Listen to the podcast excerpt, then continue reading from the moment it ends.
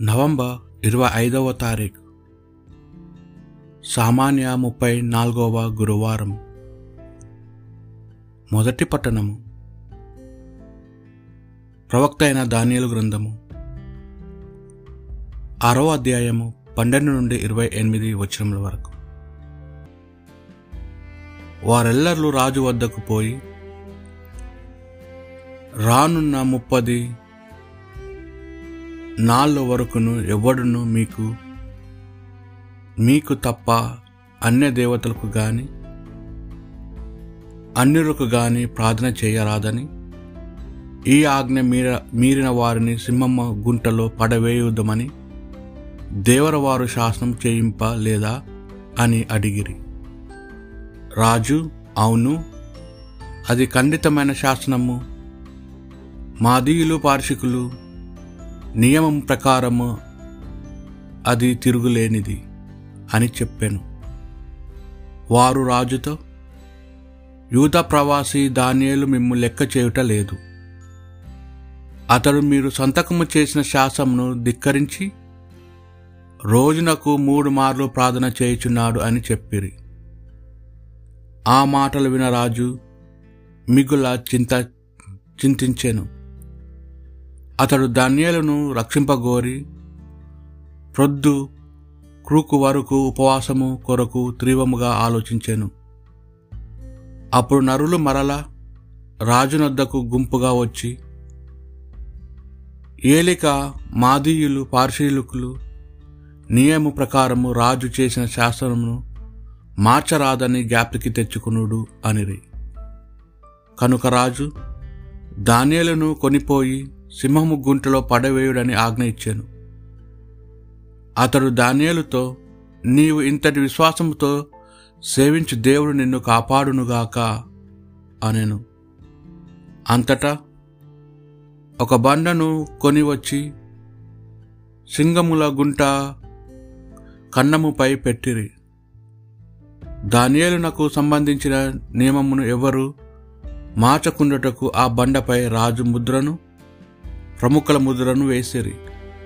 అంతట రాజు ప్రసాదమునకు వచ్చి నిద్రలేకయే ఆ రాత్రి గడిపెను.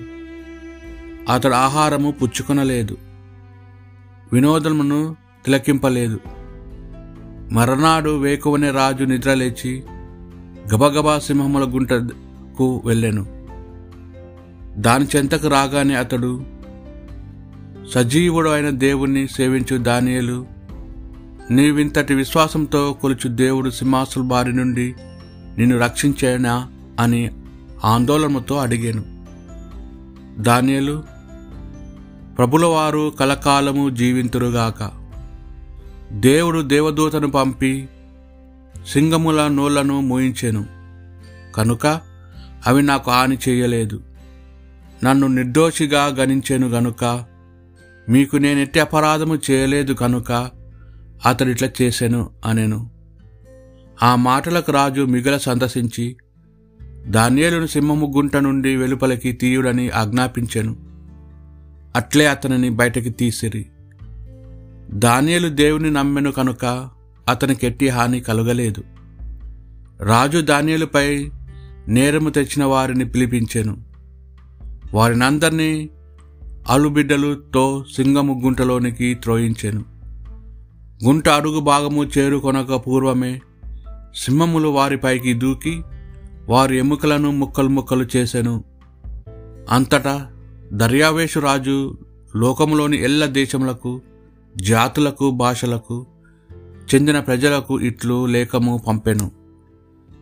మీకు శాంతియును శుభములు సముద్దిగా కలుగునుగాక. నా రాజ్యంలోని జనులెల్లరూ దానియలు దేవుని పట్ల భయభక్తులు చూపువాలెనని నా ఆజ్ఞ. అతడు సజీవుడైన దేవుడు. కలకాలము పరిపాలించువాడు. అతని రాజ్యం ఎన్నడూ నాశనం కాదు. అతని పరిపాలనకు అంతం ఉండదు. అతడు తన ప్రజలను రక్షించి కాపాడును. భూమాకాశాల మందు అద్భుత కార్యములు చేయును. అతడు ధాన్యాలను సింహము బారి నుండి విడిపించెను. దర్యావేషు పరిపాలన కాలనము పారసిక ప్రభువైన కోరేషు కాలమును ధన్యులు వృద్ధిలోనికి వచ్చెను. ఇది ప్రభువాక్ భక్తి కీర్తన. ప్రభువుని శుతించి అతనిని కీర్తింపుడు. మంచు పొగ మంచులారా ప్రభువుని శుతించు శుతింపుడు శుతించి సదా కీర్తింపుడు. ప్రభుని శుతించి అతనిని కీర్తింపుడు.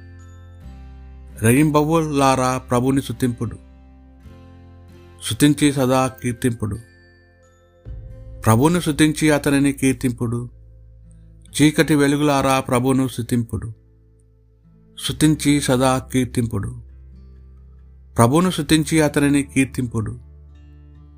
నూగు మంచు శీతములారా ప్రభువును శుతింపుడు శుతించి సదా కీర్తింపుడు. ప్రభుని శుతించి అతనిని కీర్తింపుడు.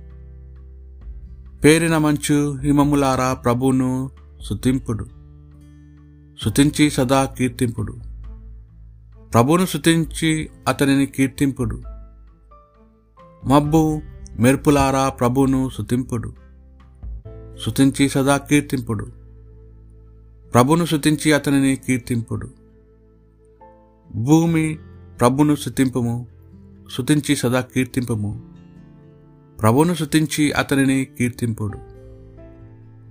పునీత లుకాసు గారు రాసిన సువార్త పట్టణము ఇరవై ఒకటవ అధ్యాయము ఇరవై నుండి ఇరవై ఎనిమిది వచనముల వరకు. యేసు తన శిష్యుడితో ఇట్లా నేను ఎరుషలేము ముట్టడింపబడుట కాంచినప్పుడు దానికి వినాశనము సమీపించినదని గ్రహింపుడు. అప్పుడు దేశసీమలో ఉన్నవారు పర్వతములకు పారిపోవలెను. పట్టణంలో ఉన్నవారు వెలుపలకు వెళ్ళవలను. వెలుపల ఉన్నవారు పట్టణంలో ప్రవేశించరాదు అవి ప్రతీకార దినములు. ఈ దినములలో లేఖనములలో రాయబడి ఉన్నయు జరుగు తీరును. ఆ రోజులందు గర్భిణులకు బాలింతలకు ఎంత బాధ? ఏలన? భూమిపై ఘోరమైన విపత్తు సంభవించును. ప్రజలు దేవుని కోపమునకు గురి అగుదురు. జనులు ఖడ్గమునకు బలి అగుదురు. బందీలుగా అన్ని దేశములకు కొనిపోబడుదురు. తమ కాలము పరిపూర్తి అగు వరకు అన్యులు ఎరసలేమును కాలరాచెదరు. సూర్య చంద్ర నక్షత్రంలో సూచనలు కనిపించును. భూమిపై జాతులకు గూఢకాలము దాపరించును. సముద్ర తరంగములు గర్జనలతో ప్రజలెల్లా అల్లకలలో మగుదురు. ఏలైనా అంతరిక్ష శక్తులు కంపించును. ప్రజలు ప్రపంచమును సంభవించు విపత్తు వలన భయముచే తమ ధైర్యము కోల్పోవుదురు. అప్పుడు మనుష్య కుమారుడు శక్తితోనూ మహామహిమతోనూ ఆకాశ మేఘారుడై వచ్చుట వారు చూచెదరు. ఇవన్నీ సంభవింపనున్నప్పుడు ధైర్యముతో తల ఎత్తి చూరుడు ఏలనా మీ రక్షణ కాలము ఆసన్నమైనది. ఇది ప్రభు సువిశేషము.